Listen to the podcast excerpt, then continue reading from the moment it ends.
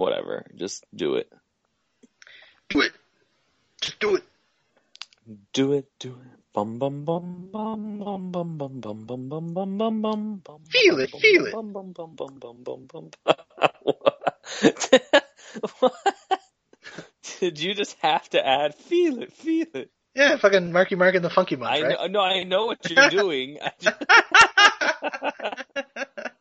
Feel the vibration. Boom, boom, boom, boom. Why are we terrible? oh my god. Uh, hold on. It's just a good vibration. The fuck. You know, you, you know how like some uh, instruments are, are like dated to certain eras. Electric piano is dated early '90s to me because all of like the fucking club music, All of it has it. All of it has electric piano.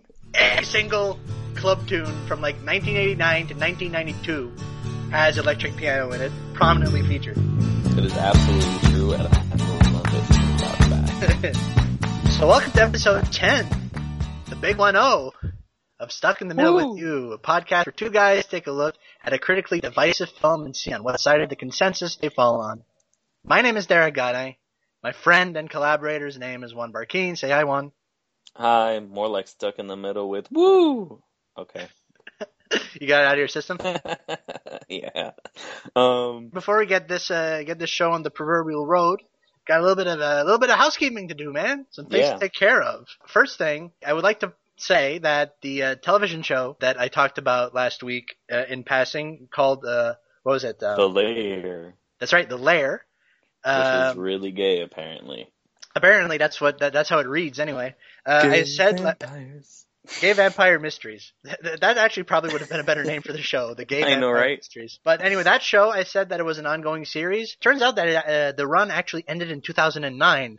And uh, we're gonna give da- uh, we're gonna give Gay.com some free publicity here because why not? No one listens to this anyway. So you can find all three seasons of The Lair streaming right now on Gay.com. In addition to an eight-part web comic, which There's is a little mini season media empire 2.5.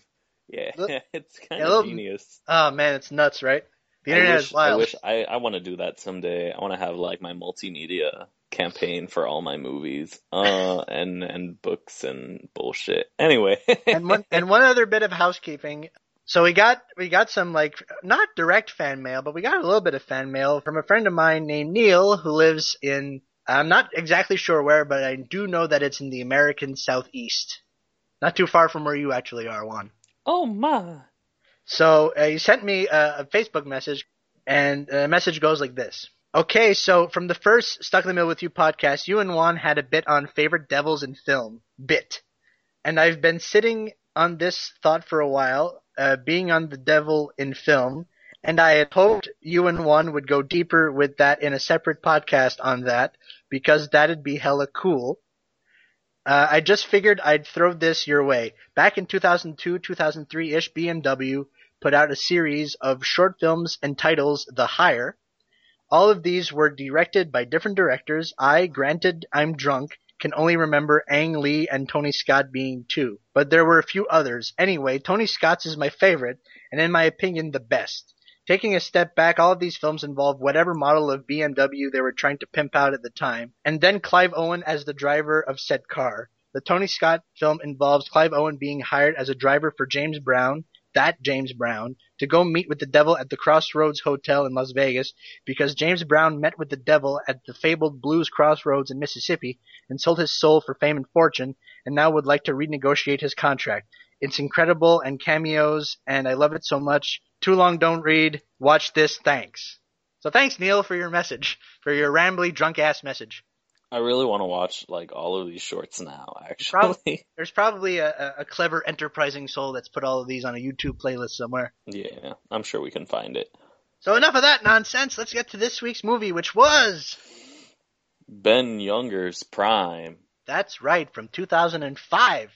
Yes. Oh my God, it's been a decade since I saw this in the theaters. The That's right. This was a time. rewatch for you, and this was a Yeah, first time watch for me. And boy howdy, Boy, Oh, howdy. man. Boy howdy! I wish I could have those two hours back. Fuck you. It's not. It's not even two hours. First of all, it's like an hour forty. It's an hour forty something. Still manages to feel about twenty minutes too long. It There- does not at all. There's a recurring theme it of movies breezed here. by. It breezed by, Yeah, Derek. breezed, sure. No, it really did. Honestly, it does not feel the length it is. But all. anyways, we're getting way ahead of ourselves. Juan, what is this movie about? What is Prime about? Prime is about a divorced woman who is 37 years old who Played ends by up Uma Thurman. yes, played by Uma Thurman, who ends up dating a 23 year old who is unfortunately the son of her therapist, played by Meryl Streep. Well, the therapist is played by Meryl Streep, but the the son, the person that Uma Thurman is uh, dating, is played by the blandetastic Brian Greenberg. Yeah, like that's why I didn't didn't mention his name because nobody cares about him, and that's okay. It's weird though because this is ostensibly the male romantic lead in the film, and I would expect more in terms of like performance and presence from him. Uh, And I don't he did not think so. I don't think Like he was risking being great upstaged by Jon Abrahams at several points in the film. And here's the thing about Jon Abrahams. risking, but he doesn't get. Here's the thing with Jon Abrahams. If you don't know that name, he was the dude who played Bobby in Scary Movie, Yep. and he was also the dude who was Ellen DeGeneres' house DJ on her show for a while. So that kind of tells you at what level. I'm glad that you know that he was her house DJ. Wikipedia, motherfucker. Like that's like that's like a really like it's a really interesting but random fact to know. And I I'm mean, that's that. that. That, that's that's the spice that makes these kinds of shows all right. And by these kinds of shows, I mean movie podcasts. Yeah. I don't think you necessarily need to have that interesting of a male lead because honestly, it's not his movie. Even though the movie occasionally thinks it is, but it really is not at all. I think this movie confuses boringness for naturalism. Fuck you. It does not. I disagree wholeheartedly on that fact. Okay. Um, I think it is very natural. I think it is very realistic in its expectations of what a relationship like this should be like, how it plays out, how it affects the people around us and ourselves. I don't know. I think I thought it was really thought it was solid as hell. I thought it was painfully middle brow, and we and a lot of the problems I've had with this movie are a lot of the same problems I had with Jolene in terms of tone, look, but not. But none, none of the weird sex stuff that Jolene had, obviously, because this is this is like PG or PG thirteen. I'm not sure. Probably PG thirteen. I feel because of scenes of sexuality. I'm assuming that's what it's gonna say. Scenes of sexuality and massive quotation marks. I mean, I will give this movie points for like outright saying the word penis Multiple times. several times. Yeah, sexual content, including dialogue and for language. Oh my god. I just, this whole exercise was really, really bland Uh huh. for me in terms of this is the conflict we have, this is the problems that are presented, these are the situations we're in. This movie might as well have been called romantic comedy. Uh, the thing is, it's not I'm a not- romantic comedy. Alright, well if it's not a romantic comedy, it fails as a romantic drama too because the stakes aren't that high or But the stakes aren't that high in most relationships. I think it's a very reasonable, realistic movie, and that's not something that I guess is appealing to that many people. But it's it's It certainly wasn't appealing to me. I get that it's plain. I appreciate that plainness. I want realism. I want. I don't, I don't know. There's no monologues. It's just There aren't, but there fucking simple. There aren't, honest. but it's so meandering. First of all, I'm arguing with you on the fact that this was not a romantic comedy because it hits those beats like fucking clockwork. Mhm. The, like the meet cute, the sort of ascent of the relationship, the peak, the problems, and the inevitable and the resolution. Mhm. And then an epilogue, which while I appreciate it in theory, I feel doesn't work in the film. I think they could have cut the epilogue. Um, Like I like def- the idea. Although I will say, I really love some of the execution of the epilogue. I hate some of the execution of the epilogue, or not the execution. I just think it's unnecessary. It's completely unnecessary, and it just it's part of I guess the movie's problem with juggling tone, which I guess is evident in the fact that I think it's a romantic comedy, that Juan thinks it's sort of a more naturalistic, I guess, dramedy. yeah, In trying to do one and in trying to do the other, it ends up satisfying none of the criteria adequately, and it ends up just being boring. It is a don't think- I bland, middle of the road. Like, there's a reason I had never heard of this movie before, you know? I think This- it does This is get a movie. very This is a movie with like stars and with an up and coming writer director who had made a splash with another movie uh, called Boiler Room, which was like kind of like a Wall Street margin call kind of deal.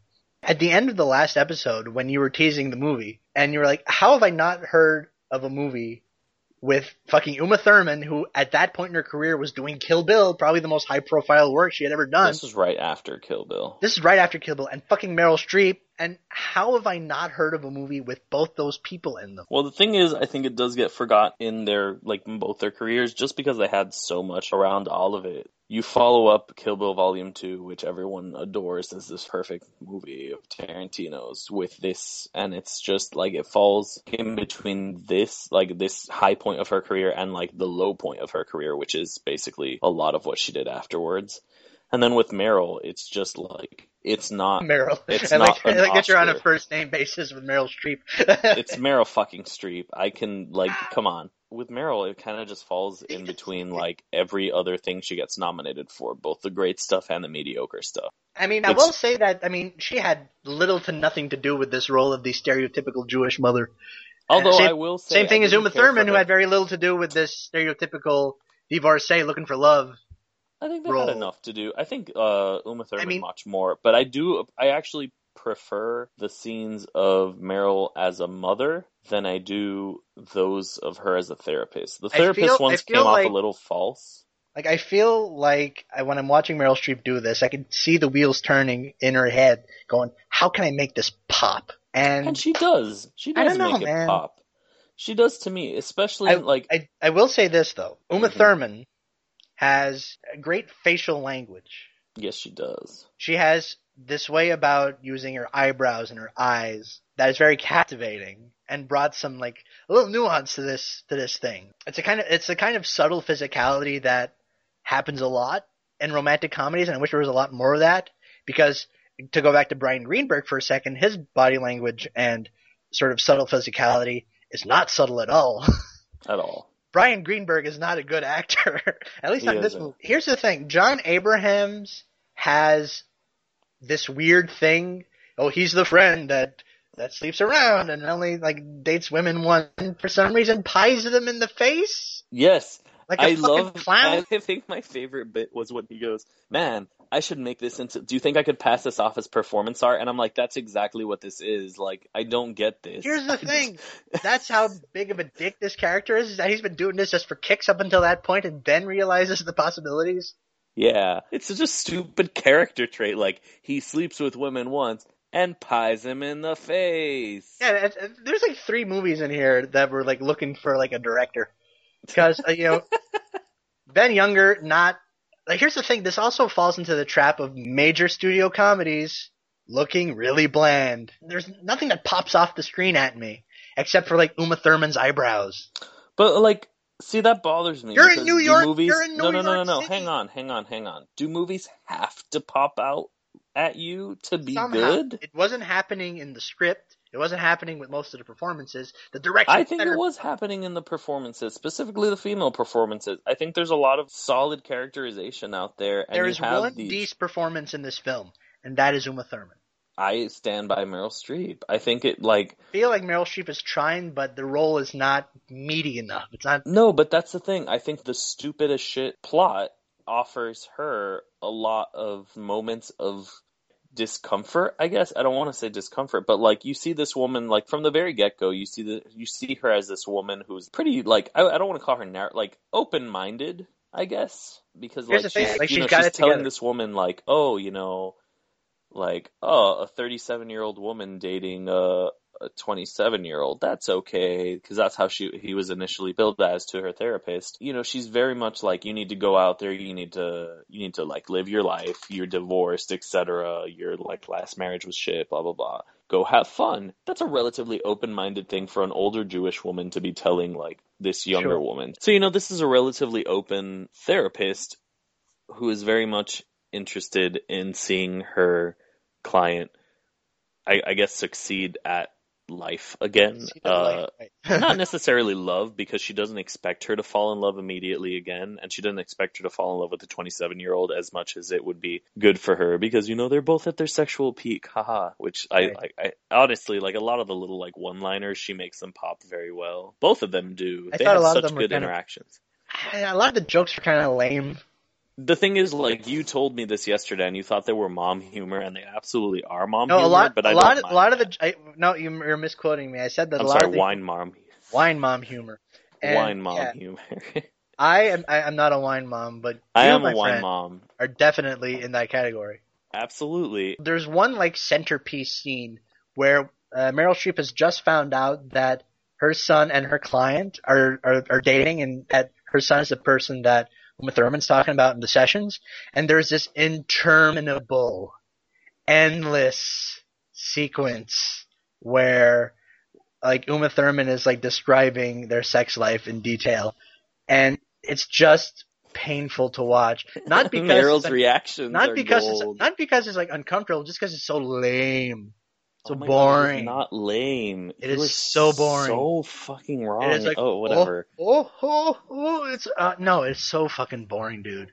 Anyway, I what I was trying to say was once she discovers about the relationship, you see so many changes in her character, and they're not like Earned. all that explicit because we only get glimpses into Streep's characterization, I guess, or character in general. But um, This is a problem.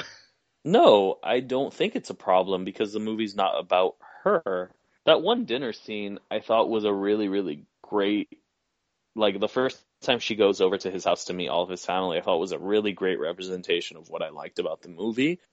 It's so, like, yes, it's plain in presentation, but you see that one bit where she, she just hugs her and she starts like crying a little bit because she's like, it's so good to see you it's so representative of like everything this character is going through not just like she's starting to sort of lose her happiness with this guy she's lost her, crutch because let's be real meryl streep was essentially her character's sort of crutch because she never really talked to that many of her friends as much as they like pop up every once in a while i didn't care for her friends i will say that much That whole that whole subplot probably could have been cut. That's probably the Yes, fad that needs absolutely. to disappear.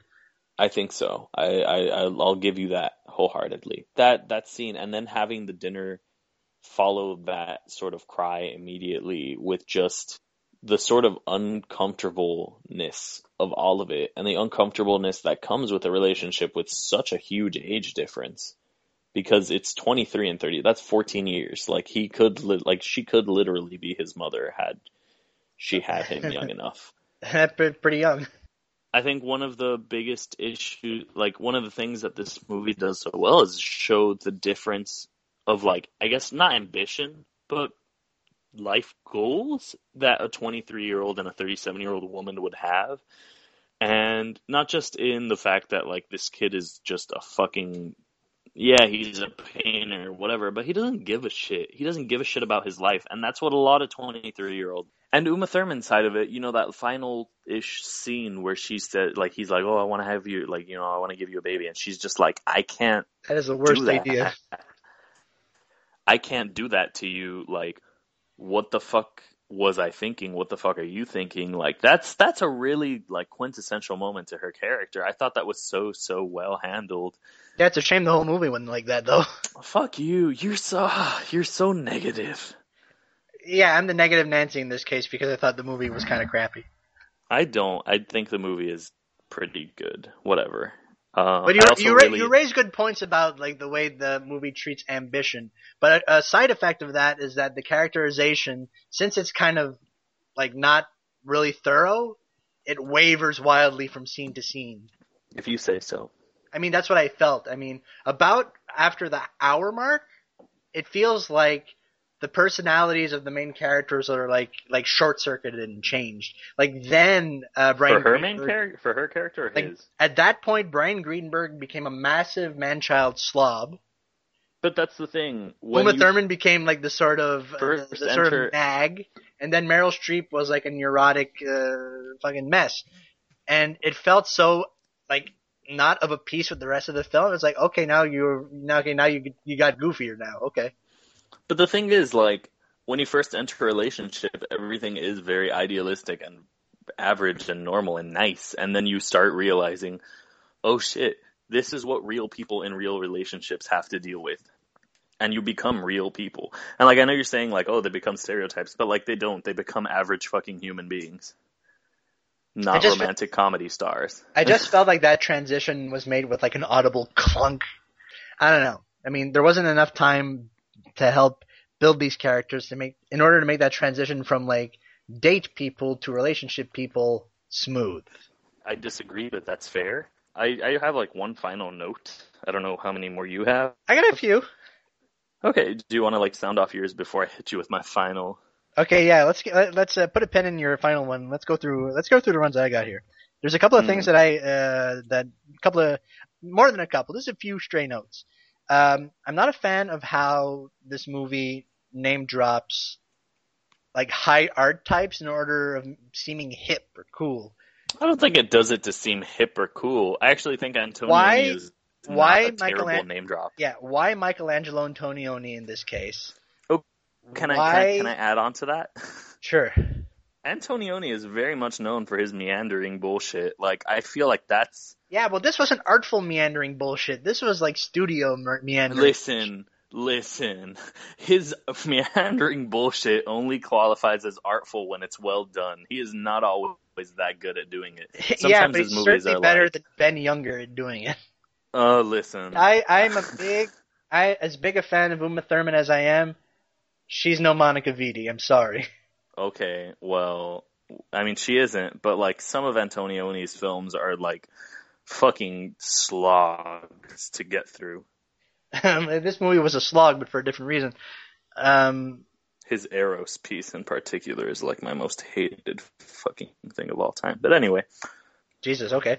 Um, but yeah, I mean, uh, Antonioni, Rothko, and Coltrane. And Coltrane ties into this other weird thing about this movie is that it's like sort of peripherally racist. peripherally racist. peripherally racist in that Uma Thurman's jamming Coltrane in her apartment because she's cool, right? She's hip to Mhm. that. And yeah, she uh, is. And in jest, Brian Greenberg says uh, refers to it as Negro music, and I'm like, wait a minute. Okay, in all fairness, he's a shitty 23 year old. I want to stand by that because And- the amount of and shitty every interaction- 23 year olds we see on the internet. And every interaction with like the apartment building concierge is the worst. In all fairness, I like I'm gonna keep on like I'm not defending it, but like my interactions with like building concierges have been just as awkward and shitty. But My But are you like I- trying I- to give him? Are you trying to like give him dap and speak in lingo? no, I'm not. But then again, like all of mine were all like Latino concierges, so Mm. I bonded with them. But at the same time, like I didn't bond with them because one of them asked me. Like yeah, I, I'm assuming it wasn't an rule of thumb: I don't offer anyone a fist bump unless I know them personally.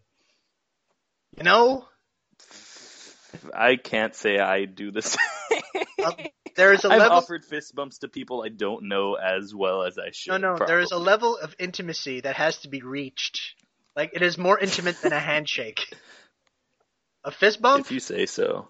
No, I just um, don't go around like fucking like you know extending my fist to any old person. I have to have a very, very, very close rapport with that person.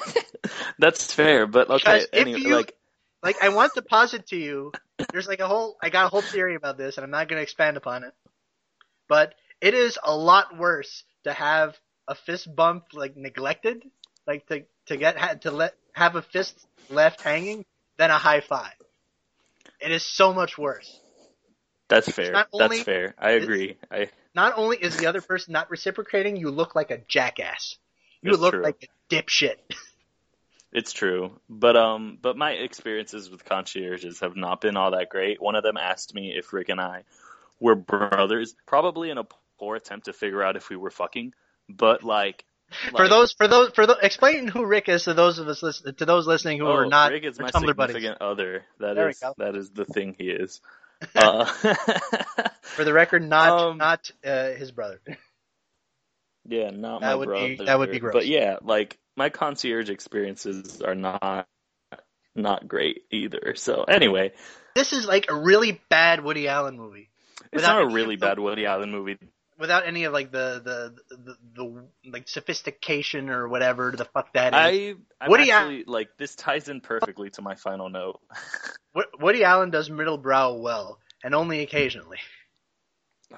See, okay, this is going to tie into my last note because I do want to discuss it's like a comparison point to Woody Allen. Sure. And I actually think it's interesting that like Meryl Streep was in Manhattan, which is the movie I'm going to directly fucking reference.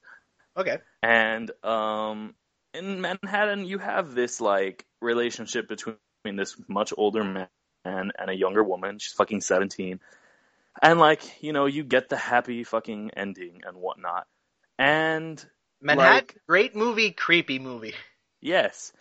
And like this is the exact opposite of that. And I really appreciate like it turns the typical formula of like Woody Allen's like older man dating a younger woman and having things go pretty well regardless of their romantic comedy formulas. And this is just like, no, this is an older woman dating a younger man and realizing just how fucked up that entire process actually is. You know what? And that's This something whole- you don't get This whole movie What? would have been better if Brian Greenberg were 17. It would make more sense.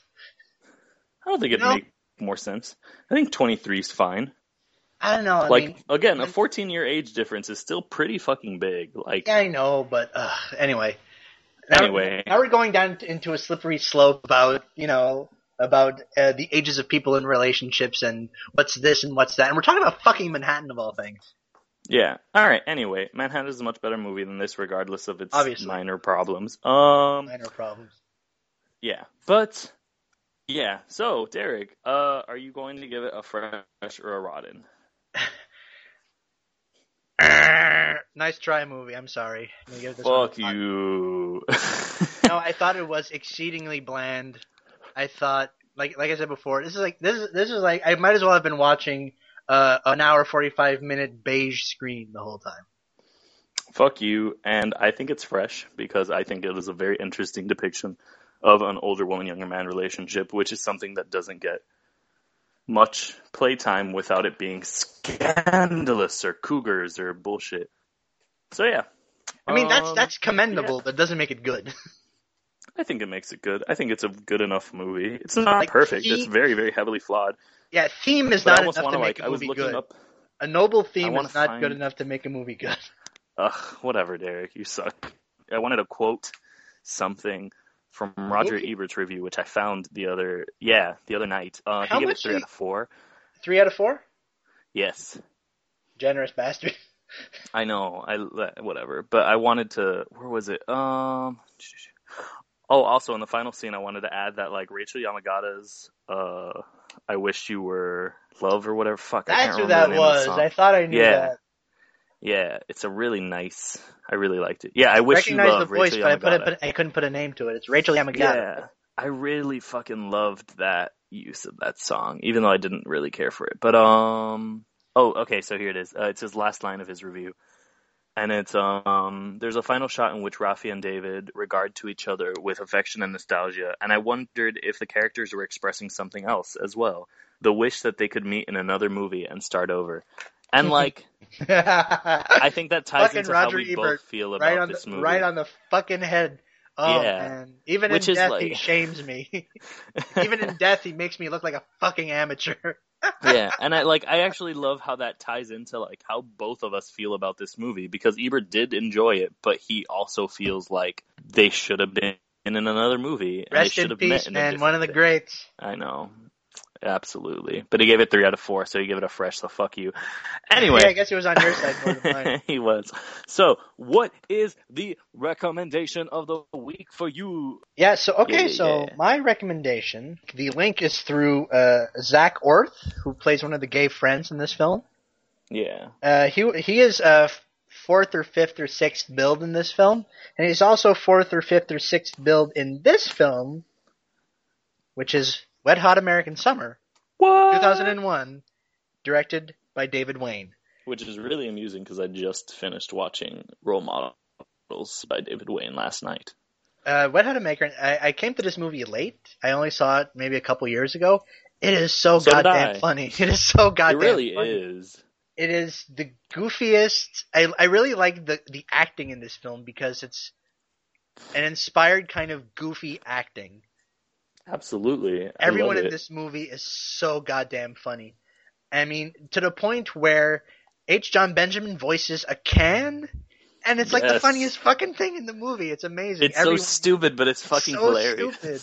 but it's so hilarious. That can be said for a lot of David Wain stuff, though, because a lot of people hated they came together. But like, it's Like, so. if- Like in a, in a in a nice way of saying it, it's a very heavily stylized movie in terms of performance. Absolutely. the I'm actually very excited for the Netflix show so too. oh man, it's one of those movies there, along with a lot of stuff that those people are involved with, like the state and Stella and all that. You have to be tuned into that, into that That kind of humor. into that specific kind of wavelength. But if you're there, you're in for a fun time. David Hyde Pierce is in this movie, and he's really fucking funny. Yes, he is.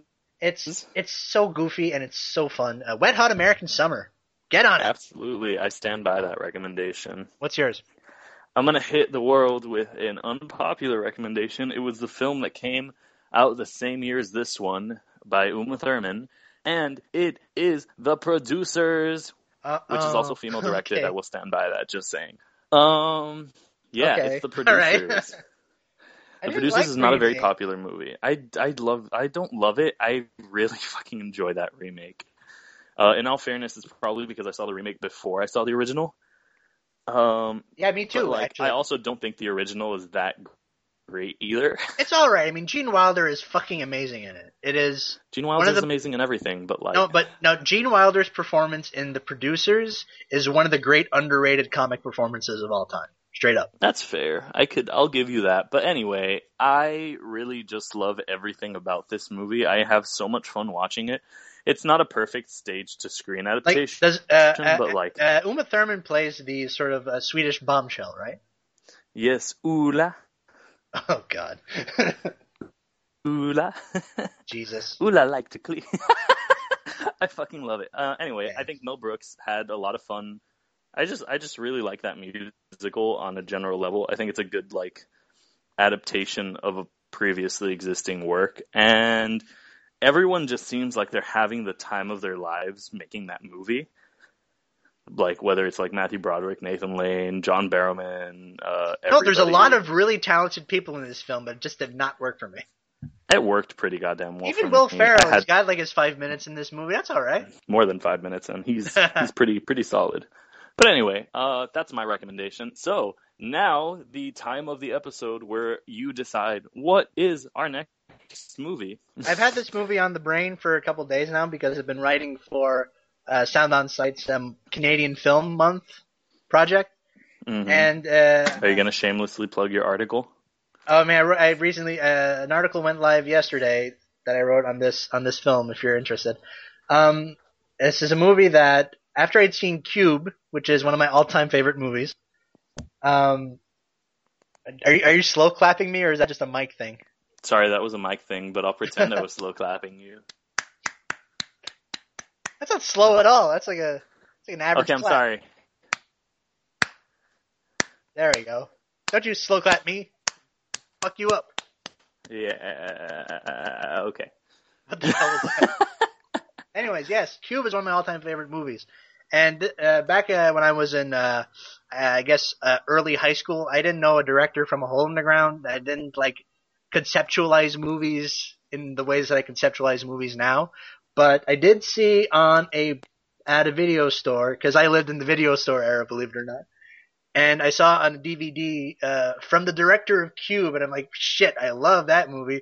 So I'm gonna pick this one up. And when I went to rent it, the guy at the video store said, "Do you want to buy this for ten bucks? Because no one has ever rented it. You are the literally the first person to rent this movie." Really? I bought it on DVD for ten No bucks at the shit. video store, and I watched it. I loved it, and I still love it today. This is gonna be like the sixth or seventh time I'm gonna see this movie. The movie we're doing in a couple of weeks is Nothing, Woo! 2003, directed by Vincenzo Natali. Which I am actually very much looking forward to at this point. Oh, it's so good, man. I really like it. Can't wait. I will. I will probably have fun with it. Um, If you'd like to learn more about us, you can find us at dimthehouselights.com. Both Derek and I write for it because we're the co-editors, and you can also find us on Twitter and Letterboxd under the following screen names, usernames, whatever they are. Handles. Whoa, it's Juanito, W O A H, it's Juanito, and Derek underscore G. Right. We also have side gigs working uh, for other websites. I contribute occasionally at Sound on Sight. Juan's got a gig at the Miami New Times and is also contributing to Yam Magazine. And uh, yeah, um, that's. Uh, I think this is a quick episode. Yeah, I think we did a pretty pretty good job actually. All right. Well, uh, thanks for listening, everybody, and see you. Even you. with all of our fucking technical difficulties. yeah, this, this episode's gonna be a little rough sonically because we're having we got a buggy internet connection. But uh, thanks for listening Yeah. anyway, in spite of that, and see you in two weeks. See you.